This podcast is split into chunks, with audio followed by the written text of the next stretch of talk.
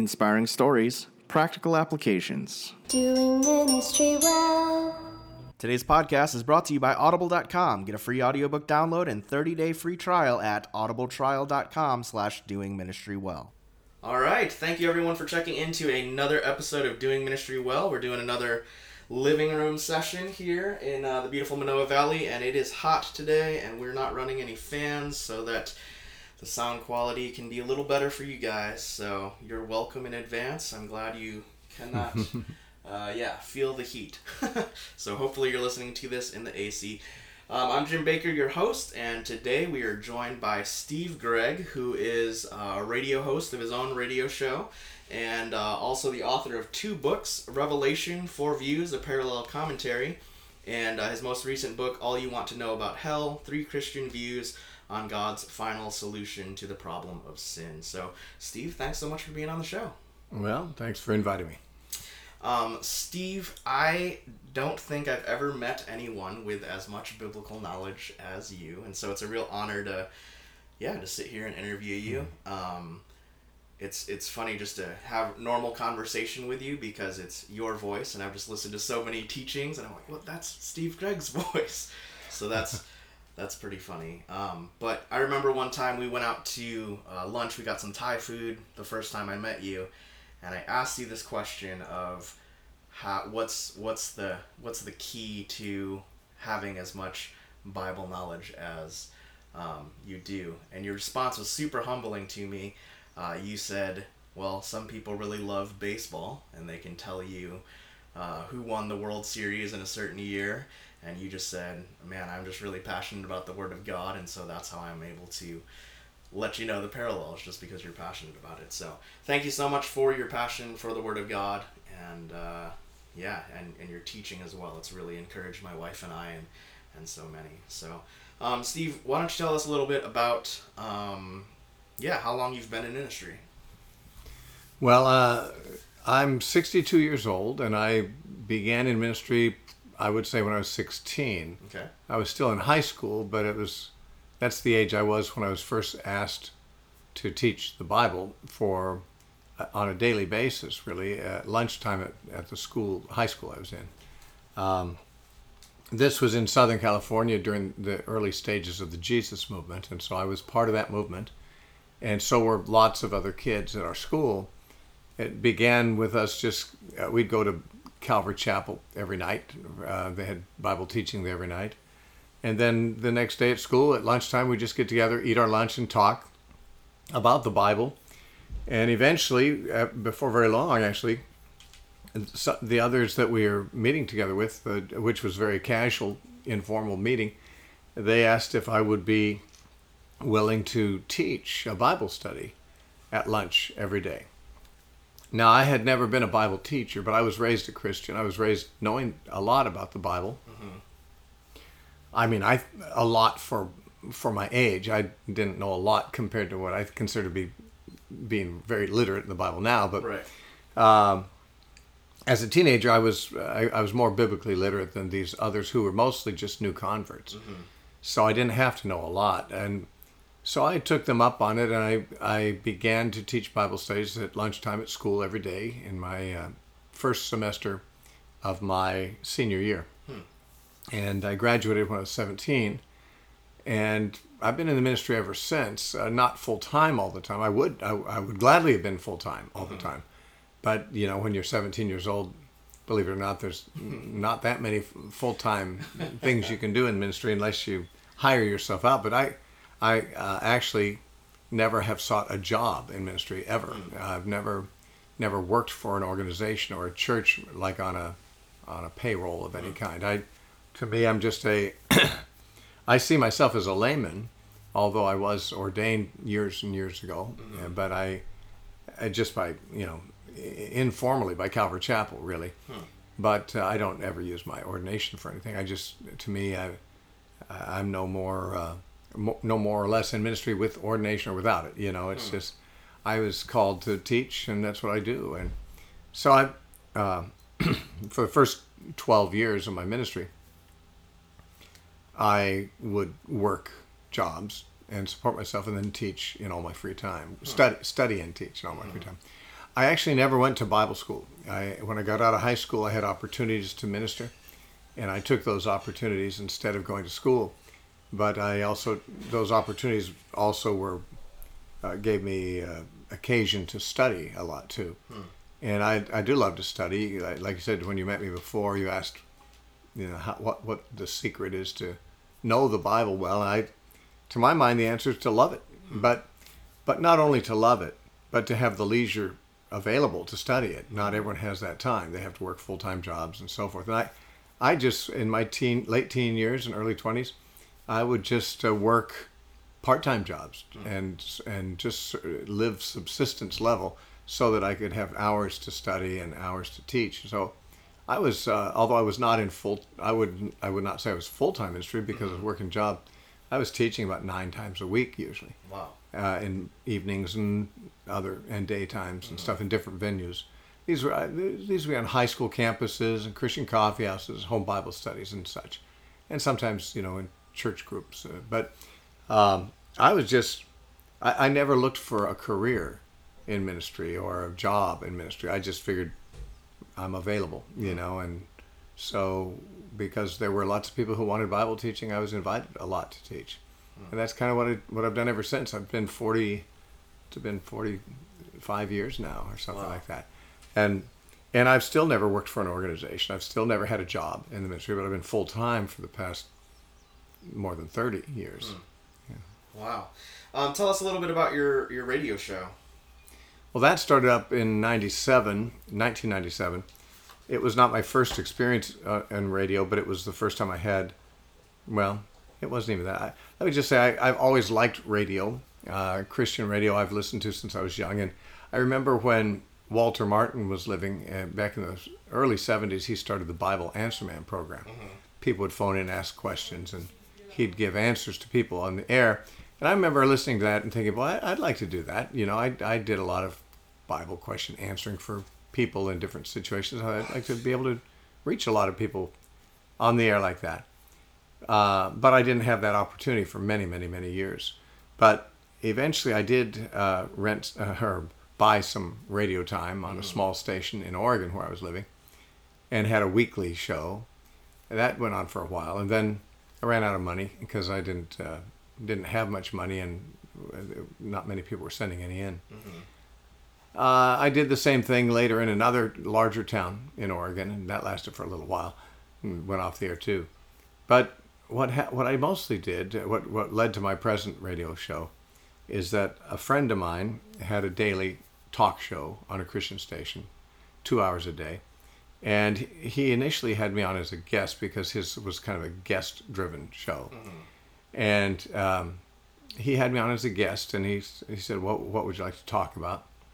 I said, well, why don't we just let your people call in and ask Bible questions? So he said, okay, we can do that if you want. And so we did that. It went real well for two hours. So he had me do it again and again. And eventually he just had me take over the show on Mondays for him. So he'd get a three day weekend. Nice. So it was his. At, it was at his expense. I was on uh, once a week for two hours, just answering Bible questions. Well, at the end of about seven years of that, he says, "You know, I have some listeners who say they only listen when you're not on, and others who say they only listen when you are on." Uh, and he said, "I think you probably could make it with your own show." And I said, "Well, I don't know anything about radio business. I'm just a Bible teacher." And he said, "Well, I'll, I'll do all the legwork for you." So he he actually negotiated with the first station I was on, and and uh, he did some fundraising and stuff like that. It was really generous of him. And eventually, I had uh, my own daily show. Uh, it's called The Narrow Path, and it started in 1997. It's been daily ever since, with with one one hiatus. Uh, after about the first four years, I had to take a year off because of some family issues, and then I went back on the air. And now we're on quite a quite a lot of stations, but even perhaps more significantly, you know, on on the internet, we're heard all over the world. Right. That's excellent. And yeah, tell us a little bit about the two two books you've written. Well, I'm not much of a writer. I mean, I, well, I, I write a lot of, but I don't write books a lot. And uh, the, the first book I wrote is called Revelation Four Views, a parallel commentary, and it was written because I was I had a Bible school I was running uh, for 16 years, and I was teaching Revelation, and I had only been really taught one view of Revelation all my life from my teachers. But I had discovered there were some other views from reading books and things like that, and I wasn't sure which view was correct. But I knew there were several views that had merit. So I, I bought all the commentaries on Revelation I could get, and I read about 12 commentaries for each of the four views, so almost 50 commentaries altogether. Wow. And I realized that, you know, there's no reason why this can't all be put in one book because obviously a lot of the commentaries repeated each other. But no, I thought, well, there must be one book somewhere that puts all four views side by side so a person could not have to buy 50 commentaries. They could just kind of read through. So I actually went on a search for that. I didn't want to write a book like that. I just I w- was looking for a book like that. I looked for it for many, many years. I'd say 10 years probably. And eventually it was clear no one had bothered to do that. And so I thought, well, if I could find a publisher to publish it, I wouldn't mind doing the work, I suppose. Um, so I wasn't really an author up to that point. And I, but I did approach some publishers, and Thomas Nelson was interested. So I wrote, and of course that book is uh, a commentary. Actually, it's four commentaries. It goes through the Book of Revelation. It has four columns under each passage and gives the the view from each of the four views all the way through. So it's like four commentaries, one from each of the 4 views. And as you know, it doesn't advocate any one view. It's just just presents the strengths and weaknesses and arguments for each view, so the reader can make up their own mind. And that's all I did. I I didn't. Um, uh, you know, I didn't write any more books after that for a long time. That came out in 90, 1997. And by, oh, I think 2013, I hadn't written another book. And somebody notified me that Thomas Nelson was advertising a revised and updated version of my book on Revelation coming out in, you know, the next fall or something. I thought, well, that's interesting that the publisher's putting out a revised and updated version of my book, and I don't even know it. I didn't revise it or update it. I thought, what's up with that? So I called the publisher, and it turns out I had moved a few times since last time we'd been in touch because it, you know, they'd published my book years earlier Right. um, and they weren't sure how to reach me, so they were glad I called. I said, I, said I, I heard somewhere that you're revising and updating my book, and they said, well, they said we're not really revising it. They said we're gonna we're gonna retypeset it. We're gonna add a few books to the bibliography and call it revised and updated. But they said if you really would like to revise it, we'd be glad to have have you do it right, now. Uh, this is the right time. So I said I would, and I did. That year, I did revise the whole book. I didn't make too many changes, but a few changes here and there, and it came out in paperback. It was hardback before, and so. But I also said to them when I had them on the phone, I said, "You know, I'm working on a, I'm I'm studying out for another project, which was on the three views of hell." I described it to them, and they said, "Well, send us." Send us what you've got in a proposal. So I, I wrote to them, told them what I had in mind. They and they bought that too. So uh, that book came out the same year. So the revised version of my Revelation book came out the same year that my second book came out, which was on the three views of hell. In both cases, like the three views of hell, I don't I don't advocate any one view. I just once more there there are three views that evangelicals hold, and uh, they're very actually hotly debated right now because one of them is the uh, view that hell is a, annihilation, so it's not not eternal torment. And another view is the one that Rob Bell made so controversial, that you know hell is a place where people can repent and be saved from there after they're there. And and the arguments for those views are, you know, at one time I would have thought they'd be ridiculous to argue anything other than the traditional view. But once again, I did a lot of reading, uh, evangelical authors who held these views, and I realized each one has more in its favor than most people know. And so I wrote uh, the book on the three views of hell, comparing the three views, the pros and the cons of each view, but I didn't advocate any one view.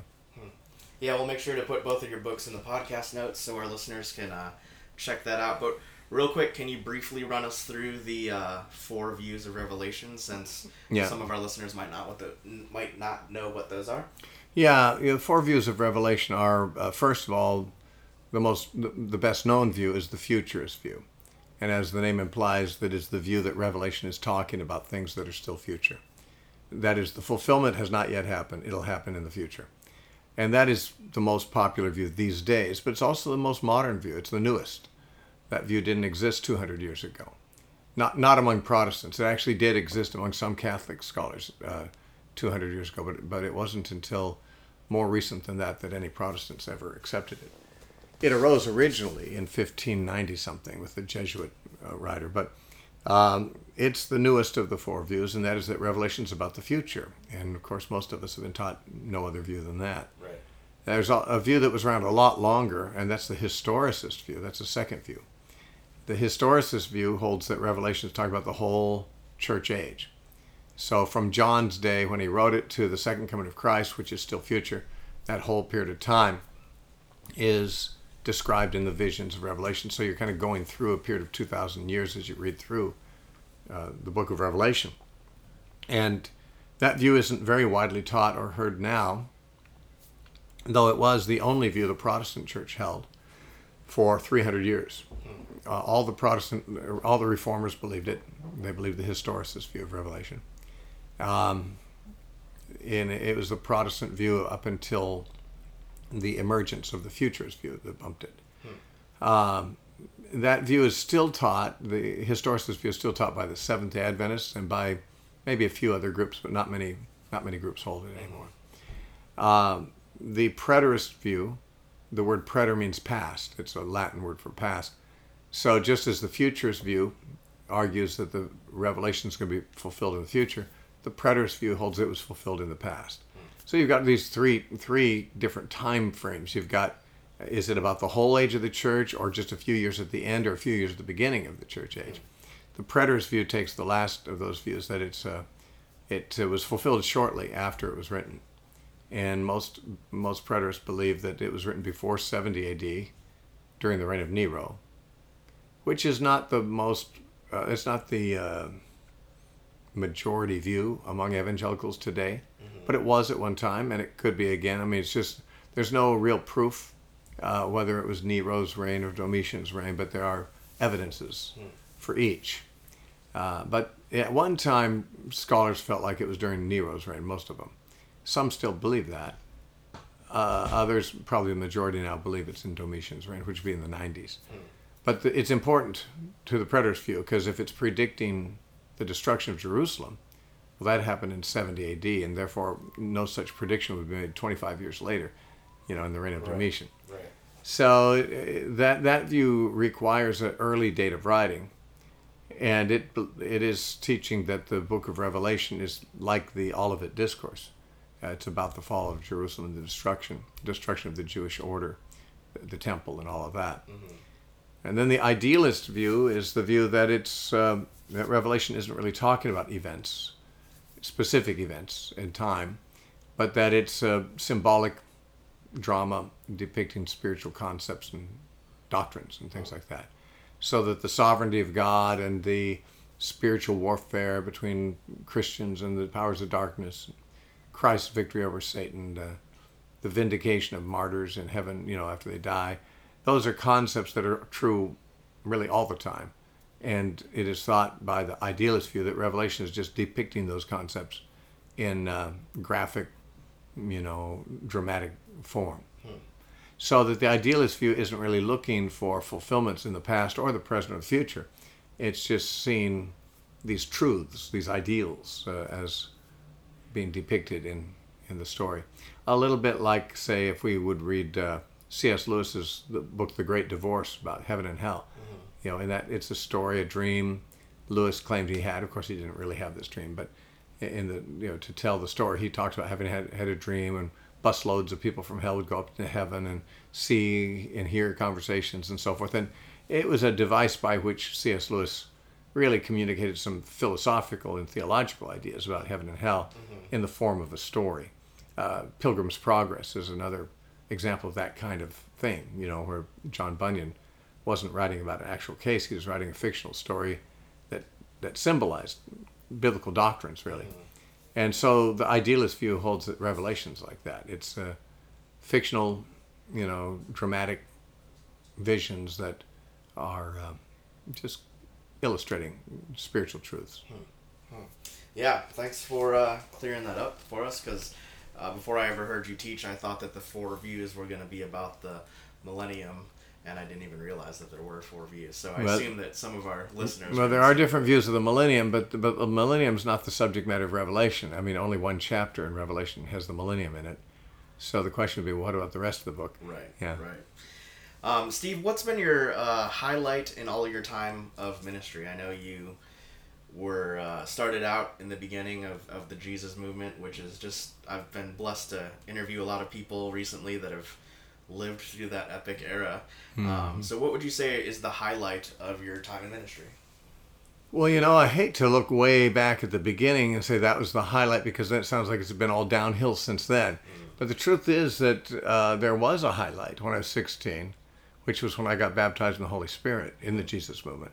I had been raised as a Baptist and, a, and an evangelical. I was I knew my Bible reasonably well, but I didn't know anything about Pentecostal charismatic stuff at all. Never never encountered it mm-hmm. in our church. And when I went to Calvary Chapel in 1970, I first encountered people who claimed to have something called the baptism of the Holy Spirit, which I had never even heard of. Mm-hmm. And so I studied that for several weeks in the Bible to see if it was true, and like the Bereans. And uh, I concluded that this was a biblical thing that for some reason I had not been taught in all my years of being a Christian. So I went back to Calvary Chapel and asked somebody to lay hands on me and pray for me, and it did. It just changed my whole life. I'm, uh, God became so real suddenly to me, just in that moment, and since, I- you know, in other words, my whole ministry's been a highlight since then. If I before I was baptized in the Spirit, I figured I was going in the ministry. Even in junior high, I thought I'd be going in the ministry, but I figured it'd be just being a pastor of a Baptist church or something like that. And I have to say that wouldn't have suited me real well at all, uh, and it would have been. I, I probably would have been frustrated and eventually burned out trying to run a church, but because of the way God redirected me at that time, I, I, I in the Jesus movement there was much more street Christian kind of a culture. Right. It- you know, you didn't have to be a church pastor; you could be a street evangelist or teach Bible studies in coffee houses and homes and whatever. And that's what I did, and that was that was so much more gratifying to me than being the pastor of some religious organization would be. Mm-hmm. So I, I would say that although I was on a ministry path before that time, in my mind, that really redirected me and, and, and made Jesus real and alive to me in a way that has never changed. I it hasn't been downhill from there. That was like a peak, and I've stayed mostly at that peak. I mean, there have been trials and so forth, but I mean, uh, in 45 years of ministry, I've I've I've had no regrets about any part of uh, the ministry that I've done, and and never envied anybody else in ministry. Uh, some people are doing bigger things than I'm doing, and I I wouldn't mind doing such things, but I'm really really satisfied. Uh, just doing the next thing God puts in front of me, and that's that's what I've done. I've done a lot of different things. I've traveled around the world, uh, sometimes teaching for YWAM, sometimes teaching for other organizations, sometimes just going on my own and doing street ministry, you know, without any invitation at all. Yeah. And uh, and then I've I've published not only I mean I've had those books, but when I was younger I was a cartoonist and I drew a lot of Christian comic book tracks and things, and I was for a while a musician in a Christian band. So I've done, uh, you know, I've, I've really never had been able to get bored with the ministry. There's so much variety of what I've done. And then the, the rate, I ran a Bible school for 16 years while I was still traveling for YWAM and doing other things. And that, that even overlapped the radio show. But now the radio show has replaced the Bible school for me. But I just, I don't know, everything has been an adventure since I was 16 Yeah. and uh, I've I, to me it's been like the Book of Acts. Uh, that, that, and that that's something I actually was aware of when I got baptized in the Spirit. That that before that, reading something like the Book of Acts would be reading like ancient history of the Norse gods or something like that. I mean, I, I knew it was true history, but it was so far far from my experience Right. it just you know it's like reading the Iliad and the Odyssey or something, you know. Whereas uh, after I was baptized in the Spirit, when I read the Book of Acts, it just seemed like, oh yeah, it's like it's like what I'm going through. That's what my friends are doing. You know, I mean, I mean, we weren't all working miracles, although there were miracles happening. Uh, but uh, I wasn't a miracle worker, but but just having the dynamic of the Holy Spirit leading us and doing things and saving people and stuff. It was just somehow the it put me in the story more. You know. Yeah. That's awesome. That was definitely a highlight. Yeah. Um, something I so appreciate about you, Steve, is is just your logical teaching. And I think you mentioned baptism in the Holy Spirit. I think a lot of times the the charismatic Pentecostal camp will be so experiential and just kind of throw the Bible out. And I really love that you've brought both of those things together. And uh, your tongues teaching that you have on your website um, is just so clear. And tongues can be a, a subject where people, you know, get all up in arms, but I really appreciate that teaching. So I'll, I'll include a, a link to your tongues teaching as well um, in, in the podcast notes. On the flip side of that, what's been the biggest struggle in ministry and how have you overcome that? Um, you know, my life has had uh, a series of s- tremendous trials, but they haven't been brought on by the ministry. Um, uh, they've they've happened in the context of ministry only because I that's been the context of my whole life. I mean, I've had family uh, crises. I've had um, partners who've betrayed me and things like that over the years. I've had a lot of a lot of disillusionment with people and things like that. I suppose that would be. I mean, a lot of these guys were people who were in ministry with me, and of course, my whole family was in, involved in the ministry. So, you know, losing uh, family members and things like that uh, would would be somehow related to the ministry. But to me, uh, those are just things in my life. Uh, they could happen if I was in ministry or, or, or not in ministry. As far as specific struggles in the ministry, I think the biggest struggle I I had when I was younger was knowing how to um, knowing how to how to be good at what I was doing and be humble about it. You know, um, because before I was really in the ministry, I was a musician and, and stuff, and like you know, you, you kind of like the attention you get when you're a rock rocker, you know, and Yeah. and uh, and I, I kind of eventually put that aside to be a teacher. But for a while they overlapped. I was in a Christian rock band for many years and, and teaching the Bible too, and trying to decide which was really going to be the main emphasis. Eventually I decided that uh, teaching was going to be more fruitful than music. But still, this uh, this perf- being a performer was really a hard thing to get over.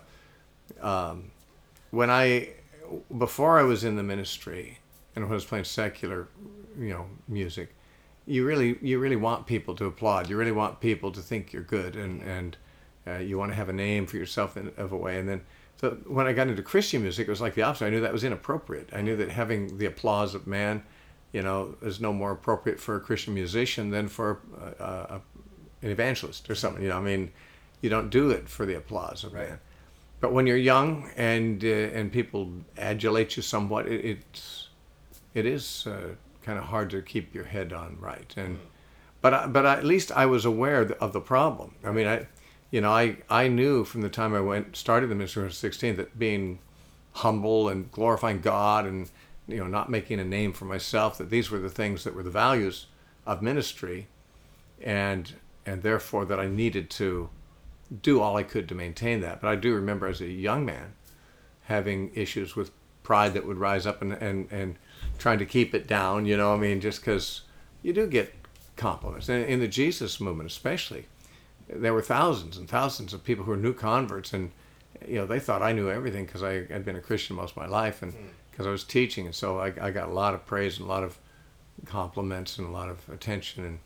And there was something in, in the Jesus movement, being a being a, a Bible teacher was almost like being a, a, a small time rock star, you know. And so, so when you know that people are thinking highly of you, it's you know the, the struggle is to to maintain the the humility that you know is appropriate, and um, and I never felt that I did real well at that. I actually felt that. Um, I felt like I probably had m- more manifestations of pride in my life, to my chagrin, than humility. I just I didn't want to put on a fake humility, but I didn't want to be proud. It's, it's that's the struggle, you know, how to how to be successful, how to be uh, good at what you do, and have people you know compliment you all the time, and still just not have that get to you, not have that get to your head. Uh, uh, the the thing that I think probably I remembered more than anything else was Paul's statement of 1 Corinthians 4 7, where he says, What makes you differ from anyone else? And what do you have that you haven't received? You know, if you received it, why would you glory as if you didn't receive it? That is, you know, if somebody has a gift in any area, if they have, you know, they're a great actor or a great musician, which I'm not, but I never was a great musician, but. Uh, but I mean, if you're really good at something like that, you're good looking, athletic. I'm naming things that aren't true of me at this point. But but, but the the thing is that if you have those things that the world admires, um, you really only have things that God has given you. You didn't earn those. You may have developed them.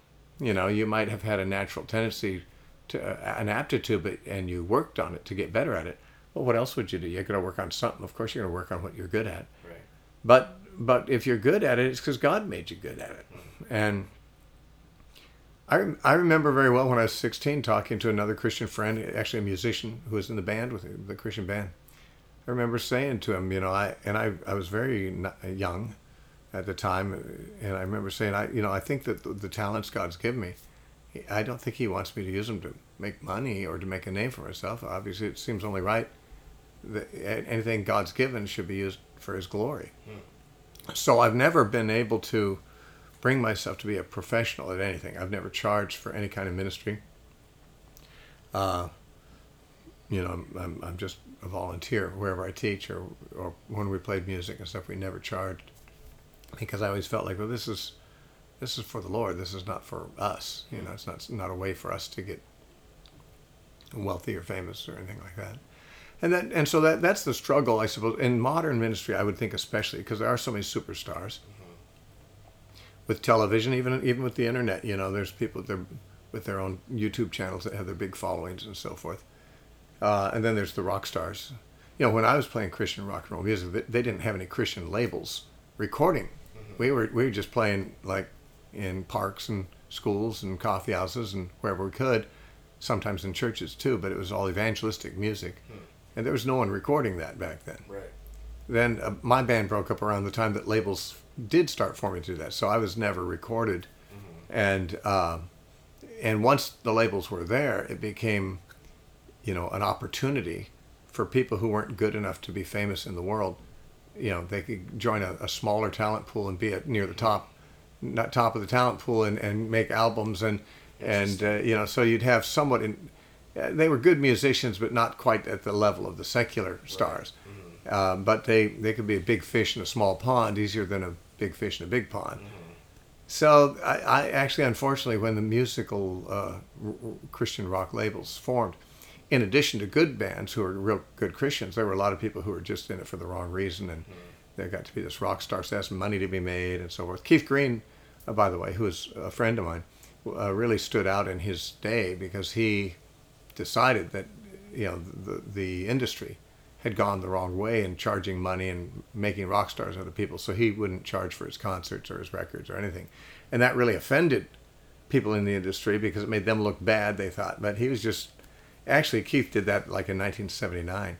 But I was in the music uh, 1970 to 1972, 73, and we never would charge. I mean, no one would charge back then. Hmm. But once it began to be a recording industry, and suddenly you know there's money to be made and promotions and sales of albums and stuff. And it, it really got to attract a lot of worldly people. But and it's and we're living now 30 40 years after that where that's just integrated into the mentality of ministry you're going to make money you know i uh, if you're a good musician you you can charge a lot of money. You're going to sell records.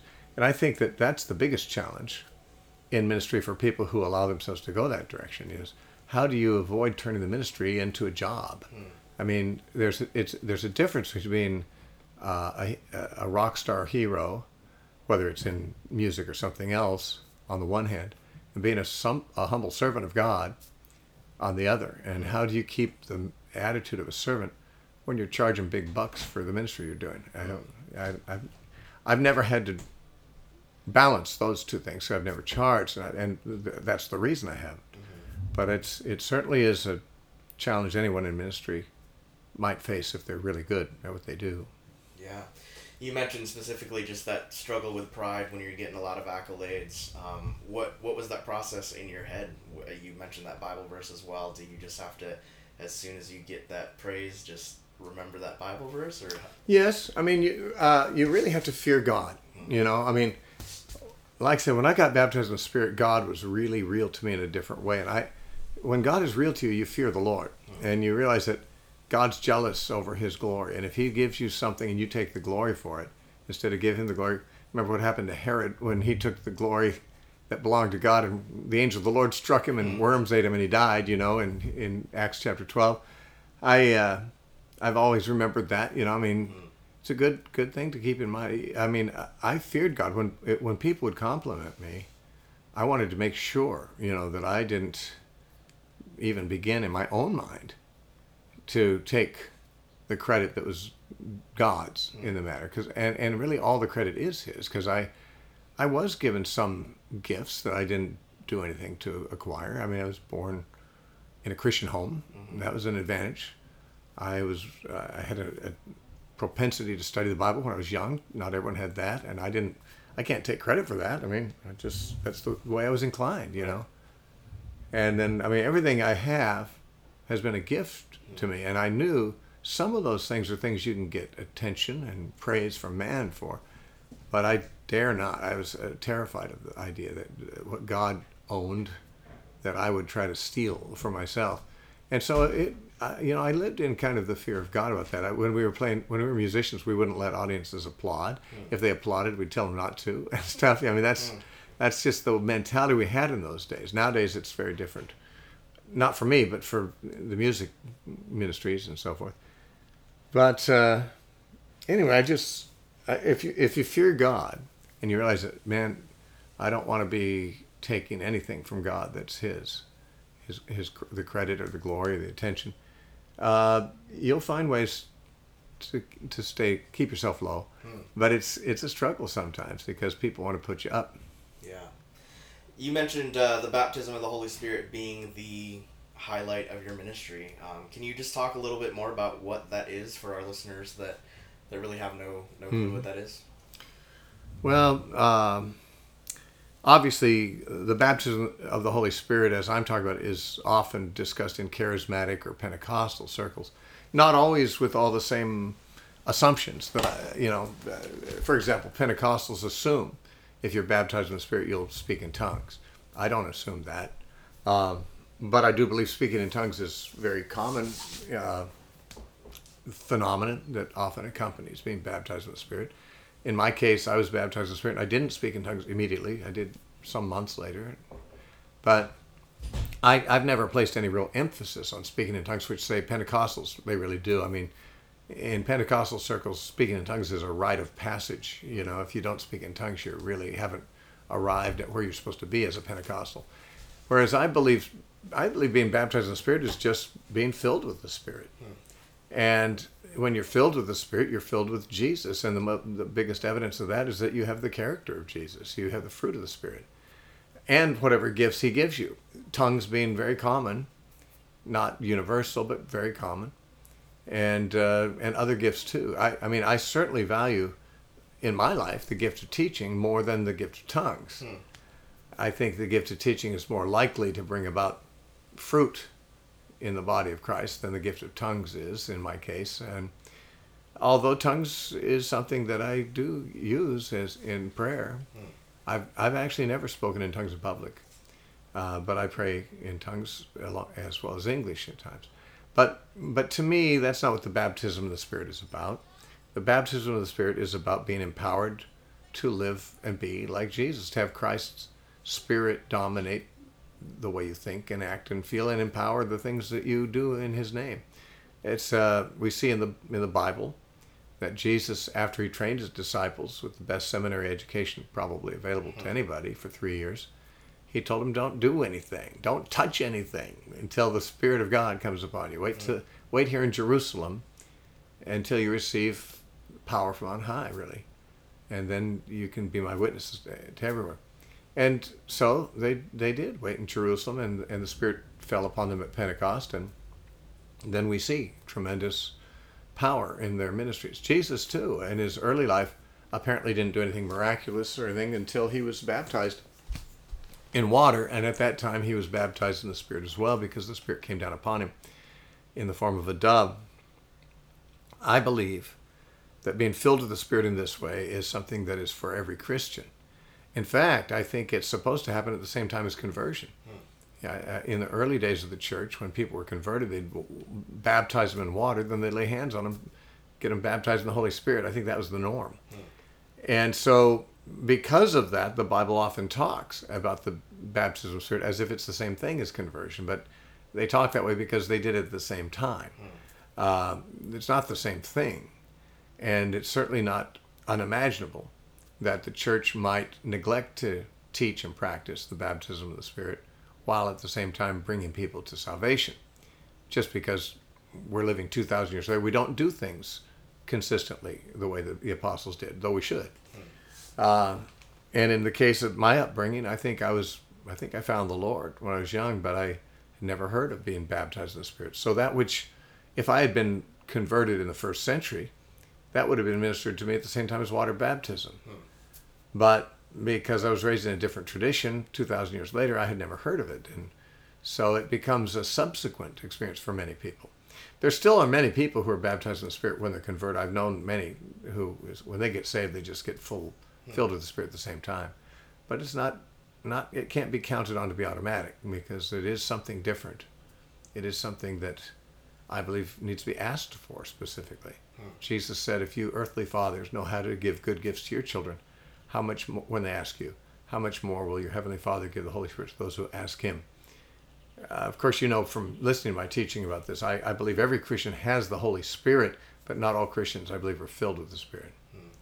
In Ephesians 1, Paul told the, his readers that they had been sealed with the Holy Spirit when they believed, but he told them later in the same book, same people, be filled with the Holy Spirit. As if that's, uh, even though you've received the Spirit, you still need to be being filled with the Spirit. So we shouldn't assume that just because every Christian ha- receives the Holy Spirit at conversion, that every Christian has been baptized and filled with the Spirit. That's something that many people, myself included, have to seek as a separate phenomenon. That's good. That's good. Steve, if you had to share uh, three practical tips with our listeners on how to do ministry well, what would those three tips be? You know, it. I don't know. I I, knew you were going to ask that question. I wasn't sure what three tips I would give. There's uh, certainly I, some of the things I've suggested already would be uh, on the list if, a lo- if it was a longer list. Um, I would just say the the main thing a person has to do if they're going to do ministry well is is be in the ministry that they're gifted to do. First of all, it shouldn't be assumed that if you're you just go through Bible college you qualify to be a pastor or or or something. Or even if you're a good musician that you qualify to be in music ministry, a worship leader or something like that. Uh, obviously, a worship leader should be able to sing and, and maybe play an instrument, but but it takes more than that. You have to be a worshiper. You know, you've got to, uh, and and not only that, you may be a worshiper and still not be capable or anointed to lead people into worship. You know, there's there's this anointing from the Holy Spirit that comes on a person when they're baptized in the Spirit, and it's a different calling and, and gifting on different people. And a person who's a, a musician, like I was a musician uh, before I was baptized in the Spirit, and initially I was in music ministry, but that was just something that God led me out of because that wasn't really the ministry He had called me to, in my opinion. Um, other people are called to be Christian musicians or Christian anything. You know, a lot. When I think of uh, when you talk about doing ministry well, I don't know if you're thinking uh, or your listeners are thinking mainly of public ministry type things, music, preaching, teaching, evangelism, um, you know, performing arts or something like that, which are all valid ministries. But I actually think the majority of Christians are called to do something much less visible things, and that is their calling in their ministry. People, Paul talks about a gift of giving, a gift of helps, a gift of exhortation, a gift of showing mercy. I mean, some people show mercy like Mother Teresa did, and the world notices and applauds her. Other people do the same thing, and no one ever knows their name, but except God. And the main thing about doing ministry well is that you're doing it for God. You're looking for His approval. You're looking for His applause. You're looking for Him to someday say, "Well done, good and faithful servant," and you don't care if anyone else ever does. And that's not that's not the natural way. Uh, even with lots of people in ministry, they really want the attention. I remember hearing another guy, not Walter Martin, but another guy who had a show on the radio in the '70s, similar kind of show. People calling with questions, and I'm going to call him. Uh, I'm going to call him Bob Smith. Okay. Uh, it's not his real name, uh, but uh, you know, I remember listening to his show, and a caller called up, and, and this guy had like eight earned degrees or something like that. He's a, he's a real scholar. A caller said, "Hey, brother Bob," and and the guy says, "That's Doctor Smith to you. I earned these degrees. I deserve to be called doctor." You know, I thought, okay, that guy's ministry just lost all credibility with me. You know, I thought, how could a man know God and be offended when someone calls him Brother Bob instead of Doctor Smith? You know, I mean, it's again that wasn't his real name, but uh, I didn't want to give away his real name. But but the the thing is that. Uh, it's it's obviously just wanting to have credit from man. I did all these studies. You better call me by the proper title. That's that's not ministry. That's professionalism. That's being a it's being a religious professional. And I think an awful lot of people want to be religious professionals because there's money and recognition in it. But the the main tip, the main practical tip is, I'd say don't even go into ministry if you're wanting the applause of men. Uh, you you do it for God and only for God. And a second thing I would suggest, and this is something that uh, that I've done for my whole ministry, and some other people I admire have done, but probably most people don't. I'd say don't make uh, don't make a profession of it in in the sense of money. Um, there's nothing that'll lead a man away from pure ministry faster than than getting a salary for it. And I'm not saying everyone who gets a salary gets led astray. I'm sure that there's many good men who are just really strong enough that they, though they get a salary, it never goes, it never becomes an issue to them. But most human beings are such that wherever their money's coming from is what's going to motivate them to do, well, whoever's paying their paycheck, they've got to please them. You got to please man if you're looking to man to pay your bills. Uh, and I remember. Uh, not many people do this, but I, I, remember when I was young and going into ministry and had to decide how I'd be supported. Uh, reading about George Mueller, reading about Hudson Taylor, Rees Howells, Brother Andrew, and others who didn't ever charge and would never let people know what their needs were. Uh, I thought, well, that's the way I want to do it. And that's what I've done for 45 years. I mean, I did work part time to support myself when I wasn't in full time ministry for 12 years, but most of my uh, adult life, I've been full time in ministry. No, I, I, I, wouldn't even dream of asking anyone to pay uh, for my ministry. Um, because again, Jesus said, freely you've received, freely give. If you're charging people for what God gave you freely, you're in violation. You know. Now, I don't think there's anything wrong with raising support. You know, a missionary saying, you know, to his friends at church at home, I'm going to be needing X amount per month because the mission's going to require me to have that money. I mean, that's one thing. That's not that's not saying I will work for so much money. Hmm. There's a difference between being supported, and I don't even do that. I, I, I don't even raise support. I've never have. I just figure God knows what I need. I'll tell Him, and He can tell someone else, and they can give it to me if they hmm. want to, eh, if God wants them to. And that's how I've lived. I've raised five kids who are adults. I've I've never had. I mean, I've, I've lived without debt, and uh, God has provided everything without me ever telling anyone my needs or asking anyone. For, I've never asked anyone for money, not wow. not even asked to take an offering for myself, because I felt like I don't want to begin to think of the ministry as the way I make my money. Mm. The ministry is what I do for God, and He's the one who supports me. That's the that's the the only mentality that keep, can I think keep ministry 100% pure of, of financial motivation. God takes care of my needs I just do whatever he wants, you know. And no one I do anything, no one I minister to owes me anything because I'm not working for them, I'm working for God. He, he, and he doesn't owe me anything, but he'll take care of me. So I mean, to have that mentality about ministry, I think is a very important thing. Though very few people have it. I'm not saying that people who don't have that mentality are bad people or their ministries are going to be disastrous or they don't bear fruit. I just think, you see, having a salary working for organizations say, okay, I'll work, I'll work uh, 40 hours and you pay me this many dollars.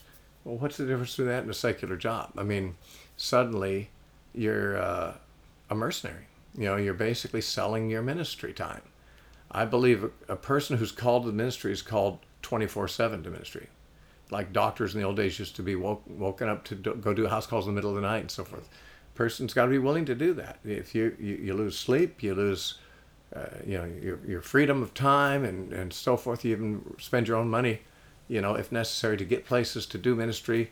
Uh, it's not a job; it's a slavery. It's a happy slavery, being a, a slave of God, and knowing that whatever you do, that's really what He wants, is going to be something He'll finance. He'll take care of it.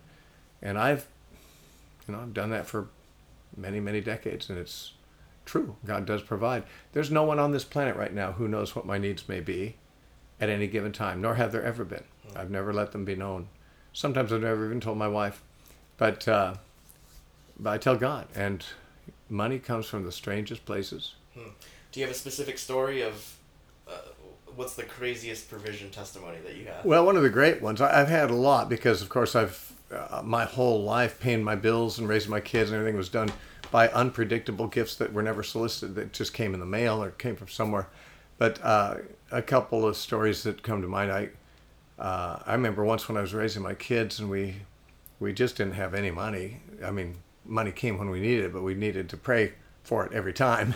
And uh, I remember we had a utility bill to pay. I was living in Oregon. We our u- utility bill was due within a couple weeks, and I think it was eighty bucks, as I recall, something like that. was a lot of money to me then. It was back in the early '90s, and uh, I prayed that God would provide the money necessary for for that bill to be paid. And that, that week, I got two checks in the mail. Both checks came from very improbable places and from people who had never sent me money before or never did again. These are just one time things. One was a $50 check from missionaries in India. I knew them. They actually were from YWAM and had gone, I knew them here and they'd gone to India. They'd been there for years.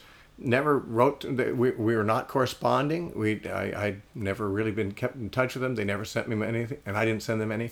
And just this week, you know, this particular time, a $50 check from India came. And the same week, another check came for $30 from New Jersey. Now, the check from New Jersey was interesting because I didn't know the guy. Uh, he, he had a note. He said, Did, Do you remember me? Uh, he says, You talked to me two years ago at a YWAM school in Sultana, California, where you were teaching. He says, I was on, staff. We talked a little bit. I didn't remember him. I mean, I've talked to so many people in passing, and this was years earlier. But he said, I've, I've now live in New Jersey. And he says, the Lord just put on my heart to send you 30 bucks. So he sent it. And so those two checks came that week and paid the bill I had prayed for. Now, a, a rather more uh, striking testimony would be, uh, you know, I, I raised my kids just trusting God for everything, including we didn't have any health insurance, never needed doctors. When you're trusting God, we, you know, God provides whatever way He wants to, and in our case, He provided by not ever causing us to need a doctor. All my kids are grown, and none of them ever saw a doctor in their upbringing. Uh, not because I'm against doctors. It's just you, you don't go to a doctor if you're not sick. Right. And uh, Jesus said, Those who are well don't need a physician, only those who are sick. So we didn't have any reason to go. But uh, all my kids were raised, five kids were raised, except for my youngest, who was still at home. He was 16 and a half, so I was still going to be responsible for him for another year and a half. Uh, he was out skateboarding on a Sunday, and he fell in a skateboarding park and broke his arm real bad. And he was with a friend, an older friend, who took him to the hospital and called me and said, "Tim's broken his arm. He's, we're at the uh, you know ER." So I went down there and sat with him for a long time. And anyway, um, because we didn't have any insurance, they gave us a lower price uh, for the care. It was only a couple thousand dollars. It was almost exactly two thousand dollars it cost me, which I managed to pay. And uh, but the reason I was able to pay it was that the day before, which was Saturday, I went to the post office and pulled out of the post office box uh, all the mail that had come in. One of them contained a check for two thousand dollars made out to me from someone I'd never met. Is I've met him since, but I didn't know him at the time. He a lawyer in Texas who listened to uh, lectures he downloaded from my website, and he just felt like sending me a personal gift, and he sent me two thousand dollars. It came on Saturday. My son broke his arm the next day, and it cost two thousand dollars to fix. And it was it's funny because uh, as we were driving home from the hospital with his arm in a cast, my son said, "Now, don't you wish we had health insurance now to cover this?" And I says, "You got to be kidding me!" I said, "I've I've been raising kids for 38 years. If I'd been paying health insurance all that time, I would have paid two hundred thousand dollars for this one cast. Instead, I only paid two thousand, and God sent me the check in the mail yesterday. You know, I mean, that's it, not all of them are quite so dramatic as that, but but I mean, it really has been uh, the case that money comes when it's needed. If if if you're not living wastefully, see, we lived. I also believe. I mean, see, I have a different philosophy about ministry than many people do. I believe Paul was right when he said, "Having food and clothing, we will with these things be content." Most pastors and, and preachers and so forth think they should be able to live pretty comfortably. Well, if God wants you to, He can allow for you to, but you have to be content with what He provides, even if it's just food and clothing. And I've always felt that from the time I was 16 till now. If I have nothing but food and clothing, the Bible says I should be content with that. And content means enough. That's enough. So, obviously, if you're still breathing, God has provided enough, or else you'd be dead. and so, if you're content with whatever you have, as the Bible commands us to be, God will always be able to provide whatever you need. So, one of the one of the keys to ministry is to be content and not be materialistic. So, I mean, these are just some, frankly, I guess some people might consider these radical in our day and age to think this way, but the apostles, you know, they they lived this way. Jesus lived this way. And frankly, I mean, I was inspired by more modern people like George Mueller and, and so forth. But I mean, I, as I read their stories, I realized this is the way Jesus lived. No one, no one drafted him a paycheck week by week. You know, who's he, who's his boss? You know, God was his boss, his father, and that's who took care of him. And so with the apostles, I can't imagine there was some uh, organization drafting them a paycheck every two weeks. You know, they, they were supported as Jesus was supported, and as I am. I'm supported too. But there's a world of difference between being supported by the provision that God brings in from wherever He wants to, on the one hand, and on the other hand, saying, I will work this much and I'll get this much pay. I'll be your employee. Hmm. If you're somebody's employee, you're his servant. Hmm.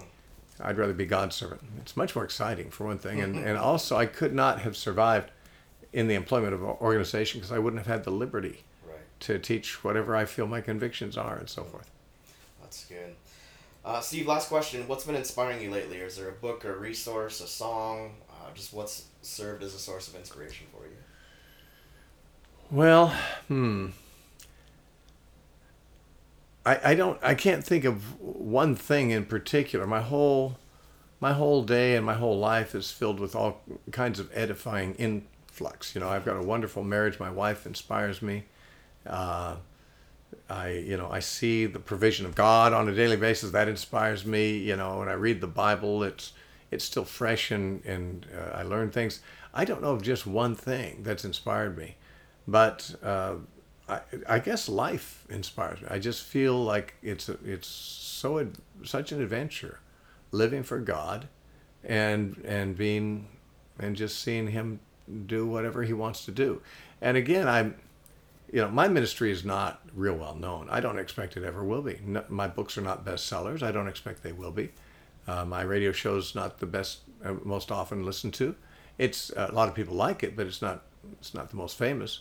I just have never. I, I've always operated more or less in the shadows in my ministry, more or less. I mean, in some small circles, I'm, I'm known, but uh, I just, just, you got to love God and if you love God, you love serving Him. You love His will. You love doing what you can to promote Him. But that's not what you asked. I, I'd say that there's not just one thing lately that's just been the huge shot in the arm for me spiritually more than anything else. I just have loved to see, to, to, to, to walk with God, really, honestly. I mean, just walking with God is inspiring. Seeing His provision, seeing His seeing his truth in the word of god. There's so many things in my life that that feed into my inspiration on a daily basis it's hard to hard to think of a book or so I'm, I'm reading lots of books. I read lots of books. Some of them are inspiring more than others. Some of them are a little you know drab but but uh, anyway there's it's there's not really just one thing that i can think of which makes me not a very good interviewee. No, no, that's good. Um, can you just give us the address for your website in case listeners want to check it out? Well, the website I have is thenarrowpath.com. The uh, the radio show is called The Narrow Path, and so all the radio shows are archived there, going back to 2006. Though I've been on the air since 1997, we don't have all the recordings from going back that far. But yeah, there's hundreds and hundreds, thousands actually, of uh, radio programs that are archived. There's also about 900 of my lectures. When I ran the uh, Bible school, I taught through the Bible. All my lectures, or hundreds of them, are there, uh, and they're all free. Of course, everything's free at the website. And they those are MP3 files people can just download, or they can listen to the show live uh, from the website. But I'm also on a lot of radio stations they could listen to if they happen to live in the right cities. But the the website is thenarrowpath.com. Okay, great. Um, and then I've asked, I emailed you this recently, and I couldn't find out where it was, so I'd love to just hear it from you now. You have a quote about patriotism that I've heard you say before twice, and I remember just being so struck by it, but I couldn't find a direct quote. So could you just share? Well, I don't know that I have a quote. I mean, I've, I've made comments about it before. You're talking about something original I said or someone I was quoting? No, it was something original that Yeah. you said. Well, I'm not sure what it might have been, except that I, I mean, I consider that patriotism can be idolatry, uh, because patriotism, by definition, and by the way, this isn't some kind of an axe to grind. This you just asked about this Right, subject, but right. uh, patriotism, it seems to me, is being proud of your country because it's your country. In other words, it's a form of selfishness. Uh, the Germans in World War II were patriotic toward Germany. The Japanese were patriotic toward Japan. We were patriotic toward America. I mean, whatever country is yours is the one that is the best. Mm-hmm. Why? Because it's yours. So to me, it's it's it's very much like school spirit. You know, why is your school the best? Is it because your team wins all the time? No, it's just our school. So we, we, we root for our school. You know, it's it, there's nothing objectively that makes our school the best, but it's ours, so it's the best in our mind. And I think that's often the case with patriotism. Now, American patriotism is a little different because America is exceptional, or it has been in its history. Of course, it's it, right now the direction much is going in America is pretty uh, is hard to get excited about, and it may not really be such an exceptional country anymore as it once was. But but in any case, uh, even if it's the greatest country in the world, we are citizens of another country. We're citizens of the kingdom of God, and we've been born again, which is a change of citizenship. When it comes to our country we live in, we're ambassadors, domiciled here, ambassadors for the kingdom of God, domiciled in a foreign land, which is where we live. And, uh, and that's true even if it's our own home country, because the kingdom of God is not of this world. But I think that patriotism is a is, is in most cases a rather irrational position, almost like racism or sexism. You know, if someone thinks men are better than women, well, why do they think that? Because they're men usually. And if women say no, women are better than men, well, they think that because they're women. I mean, men aren't better than women, and women aren't better than men. But sexism is just whatever I am is better. It's just a form of selfishness. Likewise, racism. I mean, it, you know, there's certainly no objective reason in the world to think any race is superior to another race. Uh, but you know, if I think you know, I, I'm a white guy, so if I think I'm better than a black guy or a Mexican guy or a Japanese guy or some other kind of guy, well, there's no reason, there's no rational basis for me thinking that. That's just because I'm what I am and I'm my own God, you know, in a way. I mean, that's almost any kind of loyalty to a category that we belong to is just a form of self worship. Hmm. My country, my school, my race, my gender, you name it. It's it's better because it's me. It's what I am, you know. And uh, so I think that Christians are not called to be nationalistic or patriotic. I think we should be law abiding. The Bible says that. And the early Christians were. They kept all the laws of the Roman Empire, but they did not consider themselves to be of it. They were uh, they were of the kingdom of God, and they happened to be soldiers and ambassadors uh, stationed in whatever country they were born and lived in. Yeah, I think part of that patriotism teaching that I'm remembering is you talked about how just um, parents were considered their Oh, sure. soldiers. Oh yeah, uh, yeah. That's an, an illustration I sometimes give to see if if patriotism might be idolatry for us, because in many cases, when parents send their kids off to war for their country, they're proud of them, and although they grieve if their kids are killed, their kids are seen as heroes. Whereas if their kids want to go off on the mission field to promote the kingdom of God, they think they're fools wasting their lives. And and if they die martyrs on the mission field, they think it's what a tragedy that is. You know, I mean, dying for Jesus isn't quite as heroic as dying for the country. Uh, making sacrifices, giving up your career, giving up opportunities to, to fight for your country is a great thing to do, but to do it for mission field, it's considered foolishness, which means, of course, we value our country more than we value God, and that's that is a form of idolatry.